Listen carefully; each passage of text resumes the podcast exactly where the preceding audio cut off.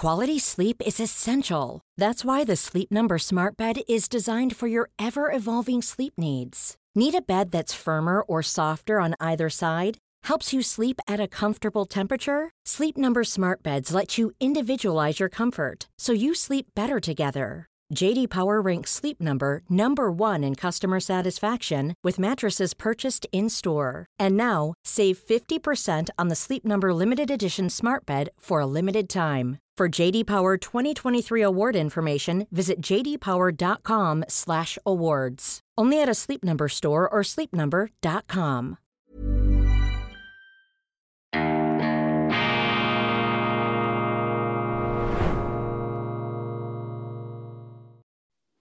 Grüezi miteinander, ganz herzlich willkommen und einen wunderschönen guten Morgen, meine sehr verehrten Damen und Herren, liebe Freunde aus nah und fern. Ich darf Sie begrüßen zur schweizerischen Ausgabe von Weltwoche Daily, die andere Sicht, am Mittwoch, dem einundzwanzigsten Februar zweitausendvierundzwanzig.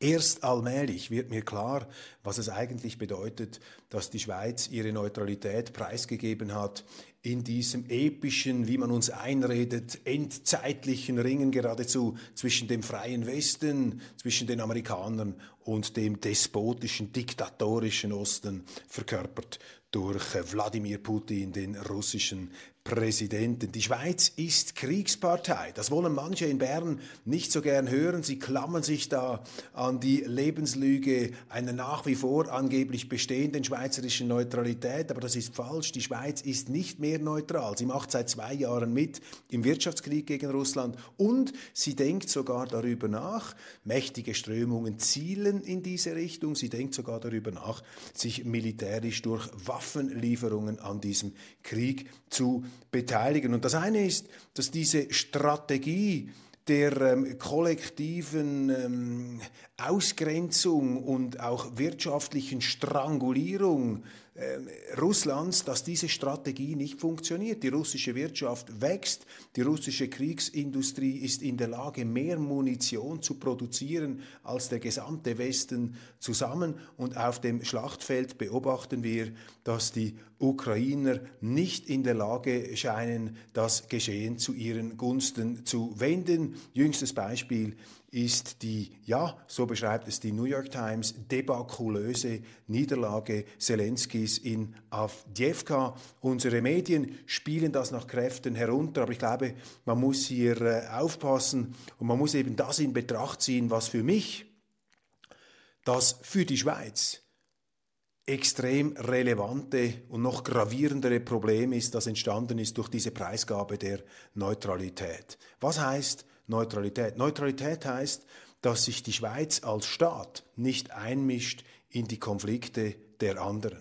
Die Schweiz hat keine, kein Eisen im Feuer in der Ukraine, in dieser ähm, Konfliktsituation zwischen zwei ehemaligen Sowjetrepubliken. Man versucht uns das natürlich einzureden, man versucht uns ähm, sozusagen einzuträufeln, dass eben auch die schweizerische Freiheit in der Ukraine verteidigt würde und dass es da darum gehe, unsere regelbasierte Ordnung gegen einen bösartigen imperialistischen Diktator ähm, zur Geltung zu bringen. Aber das sind meines Erachtens nicht seriöse Beschreibungen, denn wenn es den Leuten ernst wäre, die so etwas sagen, ja, dann müssten sie in der Schweiz ja dafür plädieren, dass wir nicht nur mitmachen im Wirtschaftsboykott, sondern dass wir selber mit den Waffen für unsere Freiheit kämpfen. Ich meine, es gibt ja nichts Zynischeres, als die Ukrainer sterben zu lassen für das, was wir da als unsere Freiheit bezeichnen. Also diese Sprüche, diese leichtfertigen, moralisierenden, ja, sich auch etwas selbst erhebenden Darlegungen,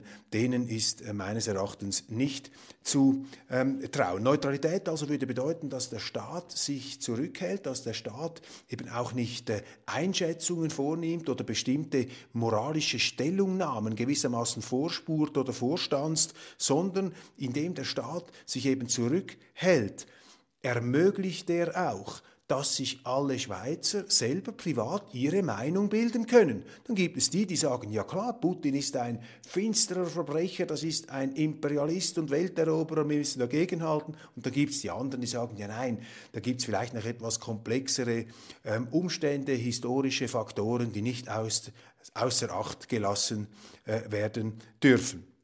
Wenn aber der Staat sich nun da selber eine Position zu eigen macht, eben Kriegspartei wird, dann hat das natürlich zur Folge, dass das ganze Diskussionsklima, das Auseinandersetzungsklima, die Atmosphäre der Debatten sich in der Schweiz fundamental verändert, denn es gibt nämlich jetzt eine offizielle Position der Schweiz, nämlich, dass die Russen hier ganz klar unwiderruflich die Bösen sind und dass man der einen Seite helfen muss, wenn auch nicht direkt mit Waffen militärisch, so doch zumindest moralisch und auch wirtschaftlich. Und das haben unsere Bundesräte ja getan, indem sie sich auch ähm, öffentlich gezeigt haben, an der Seite der Ukrainer gegen Russland, mit der Folge, dass die Russen heute die Schweiz nicht mehr akzeptieren würden als neutralen Vermittler.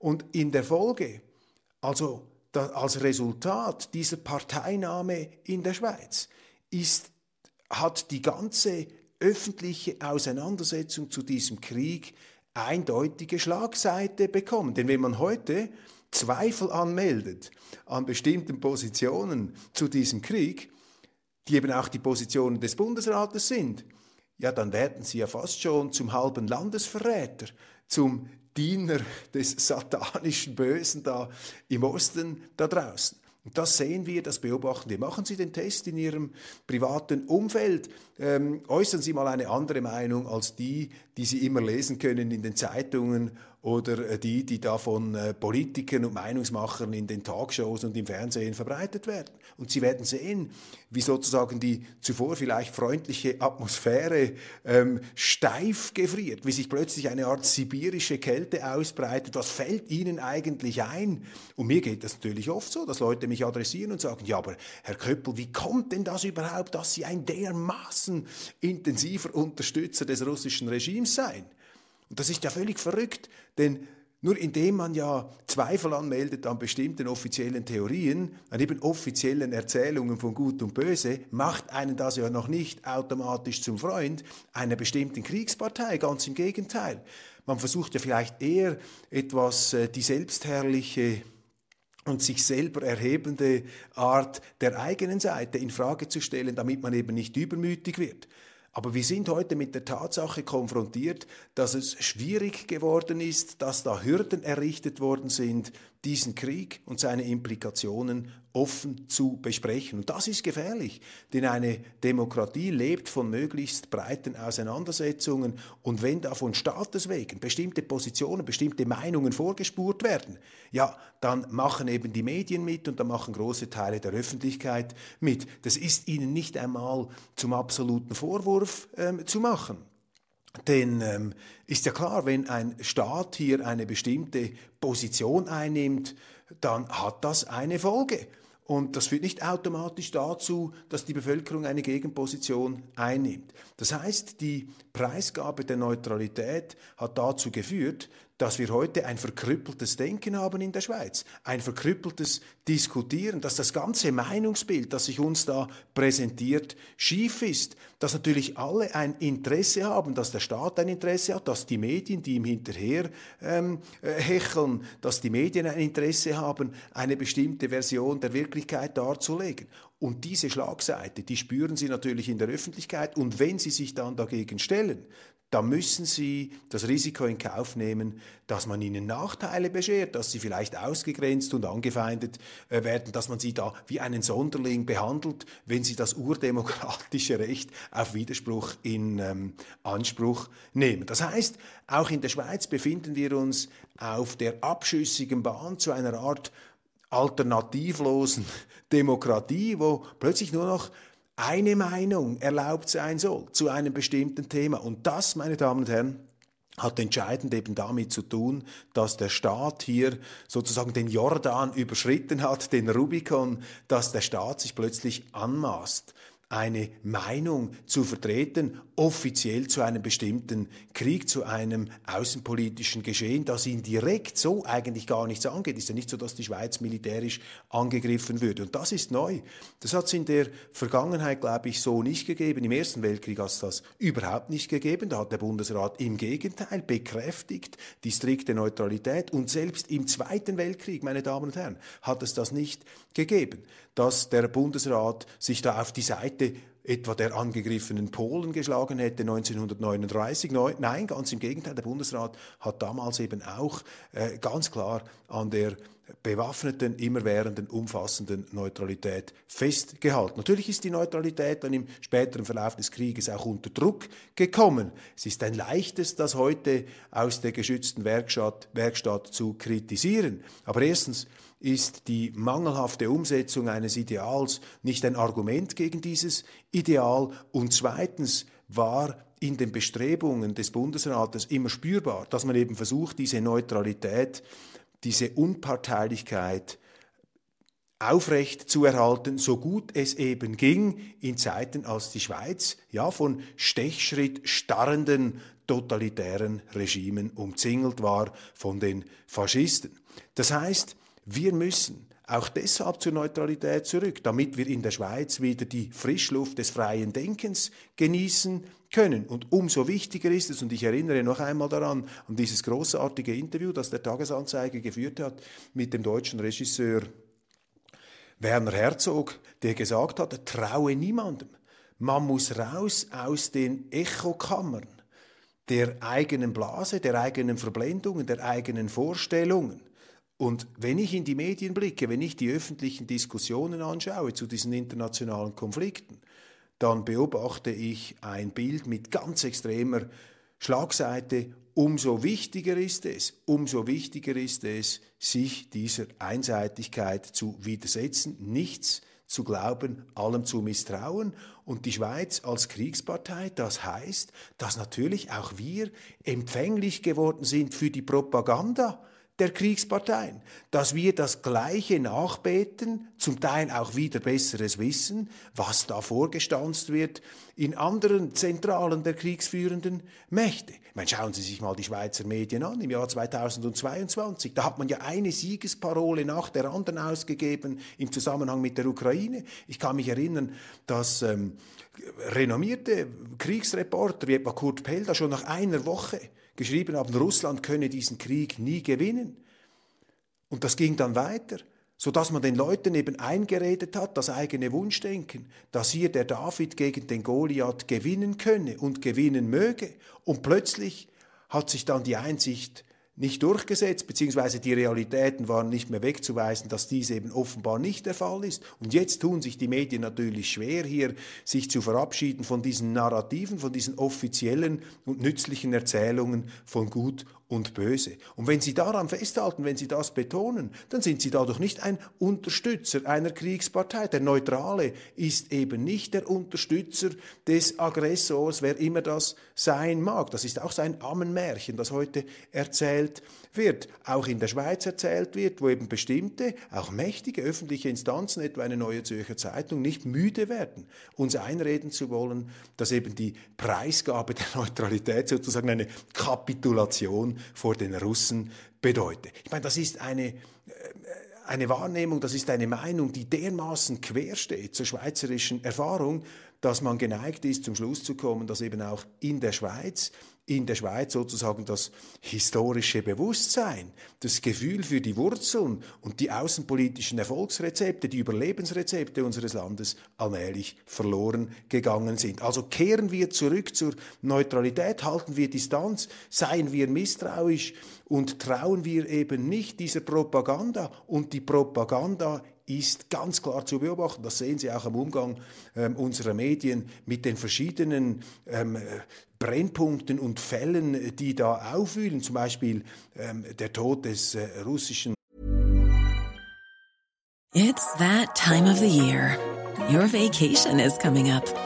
You can already hear the beach waves, feel the warm breeze, relax and think about work. You really, really want it all to work out while you're away.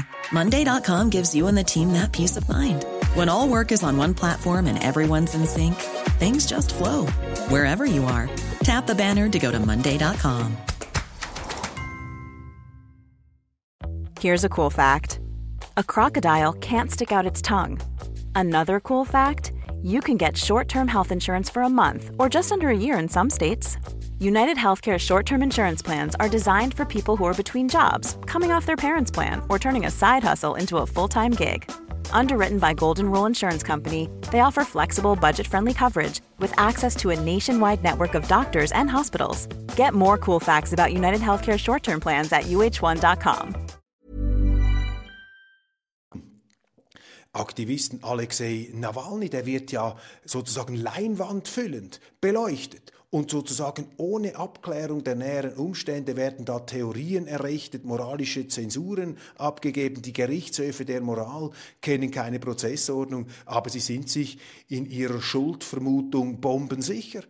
Das ist die Realität. Gleichzeitig finden Sie kaum eine Zeile jetzt über den Assange-Prozess, über die Assange-Anhörungen in London. In der Weltwoche haben wir den großen Raum gegeben. Ich sage nicht, dass Julian Assange der Nawalny des Westens ist. Vielleicht werden beide überhöht von ihren Anhängern. Aber es ist doch so, dass bei einem Julian Assange, soweit ich den Fall verstanden habe, hier ein Journalist, ein Publizist angeklagt wird, in den Vereinigten Staaten Gefahr läuft, über hundert Jahre Gefängnis zu bekommen. Ich glaube, hundertfünfundsiebzig Jahre lautet da die Gefängnisdrohung. Seit mehreren Jahren befindet er sich in einem britischen Hochsicherheitstrakt. Warum? Weil er beschuldigt wird, geheime Informationen verbreitet zu haben. Nun, jede Zeitung lebt davon, geheime Informationen zu verbreiten.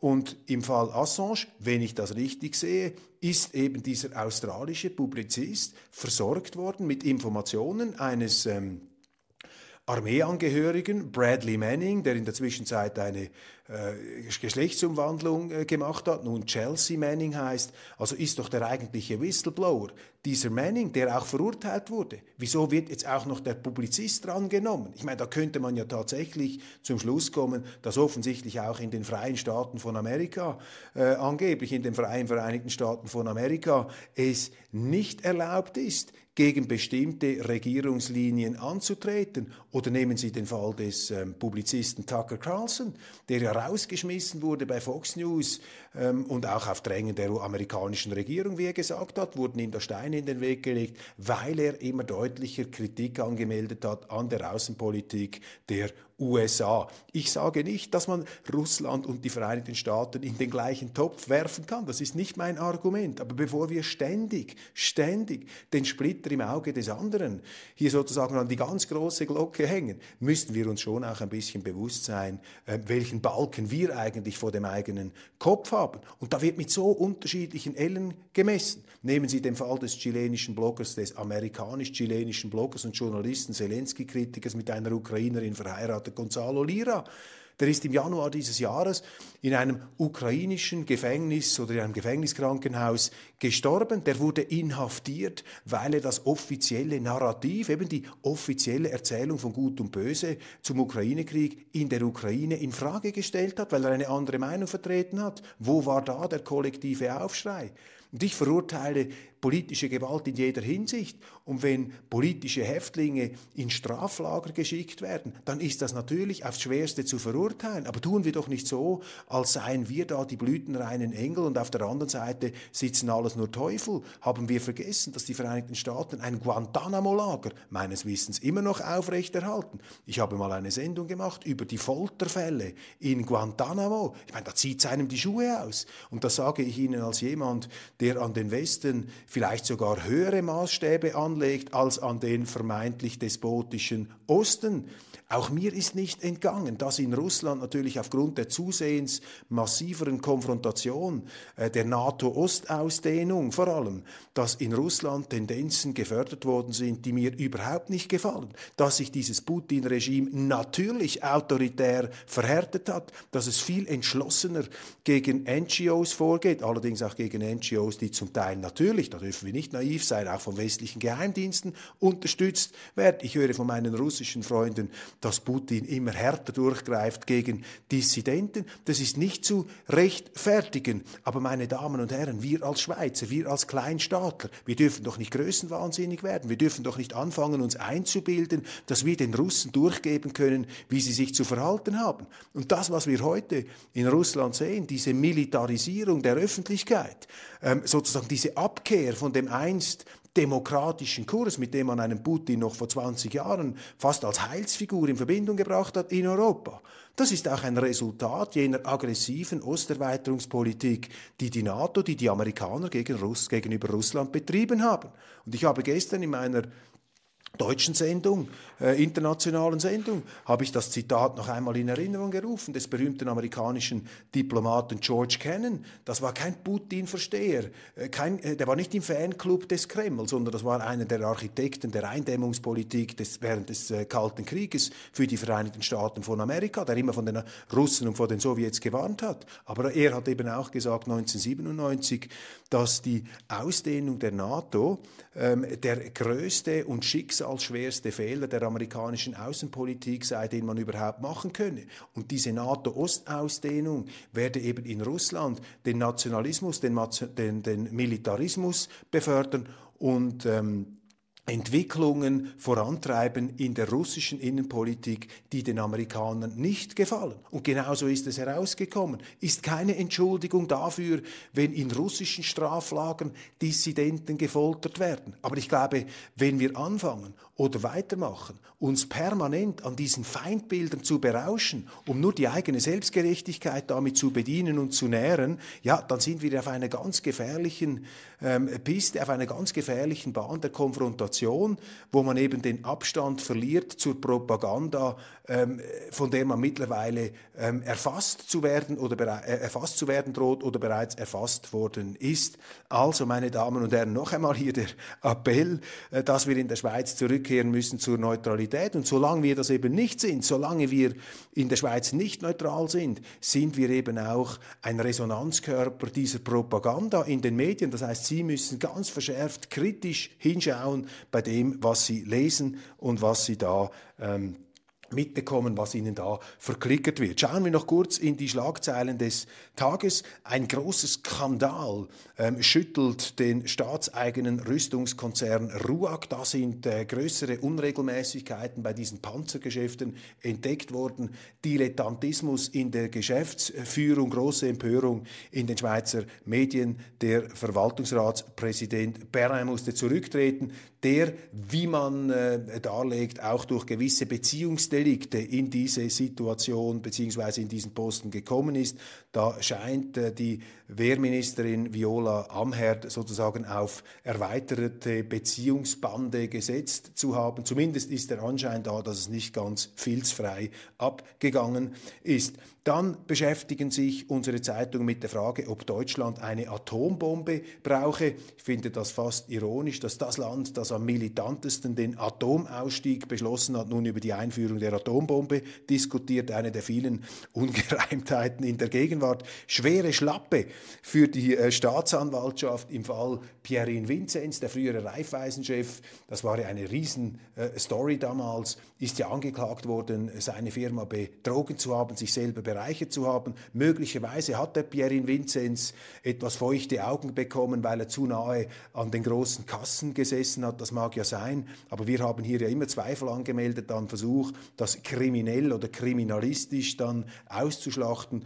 Und jetzt hat der äh, sich selbst äh, für, glaube ich, ziemlich glamourös haltende Staatsanwalt äh, Di Bressel, der Name allein ist Programm, er soll auch mal sich ähm, beworben haben für die Teilnahme am European Song Contest. Jetzt hat er da ähm, aufgrund der Weitschweifigkeit, der unpräzisen Weitschweifigkeit äh, seiner Anklage einen Rüffel bekommen und dieses Urteil ist nun aufgehoben worden. Das ist eine ganz schwere Schlappe. Dann hat der der Europäische Menschenrechtsgerichtshof in Straßburg die Zürcher Polizei äh, und auch unsere Gerichte gerüffelt, weil ein in der Schweiz lebender äh, Schweiz-Kenianer, glaube ich, das ist richtig formuliert, ein Schweiz-Kenianer ähm, einmal äh, von den Polizisten aufgehalten wurde, seinen Pass oder seine Personalien nicht geben ähm, mochte und dann gebüßt wurde. Das ist nun als Racial Profiling, also als ähm, rassistisches Auswahl-, Fahndungsverfahren, gewissermaßen Behelligungsverfahren kritisiert worden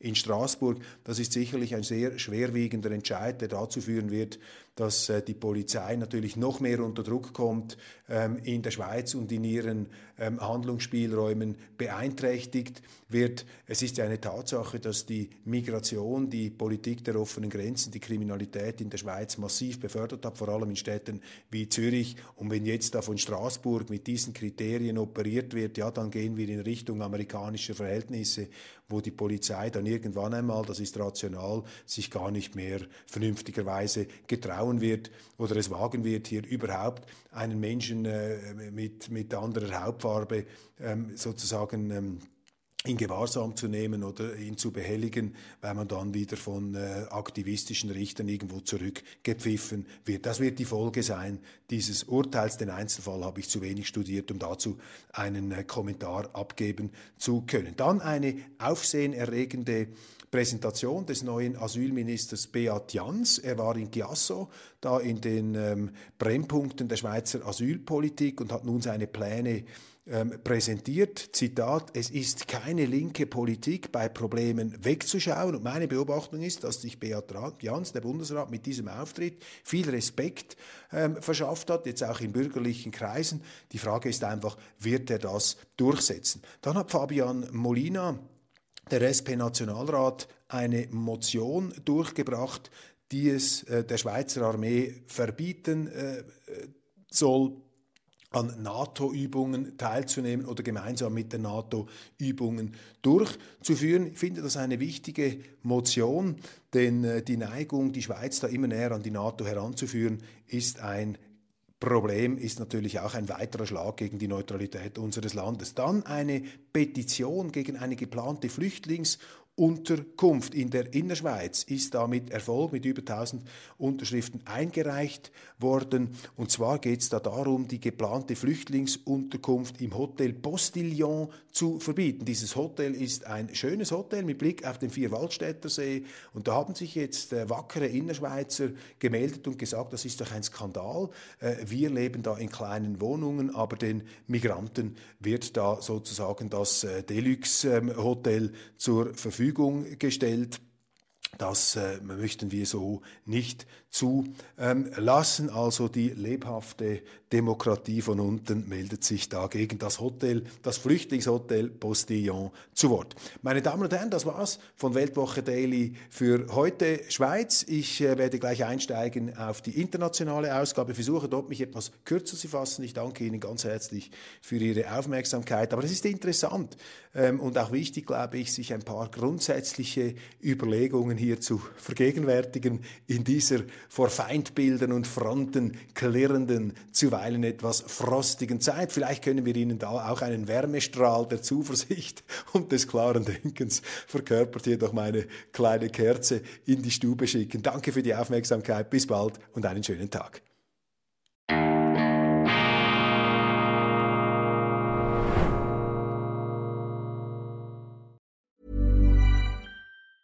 Hi, I'm Daniel, founder of Pretty Litter. Did you know cats tend to hide symptoms of sickness and pain? I learned this the hard way after losing my cat, Gingy. So I created Pretty Litter, a health monitoring litter that helps detect early signs of illness by changing colors, saving you money and potentially your cat's life. Pretty Litter is veterinarian developed, and it's the easiest way to keep tabs on your fur baby's health right at home. Go to pretty litter dot com and use code ACAST for twenty percent off your first order and a free cat toy. Terms and conditions apply. See site for details.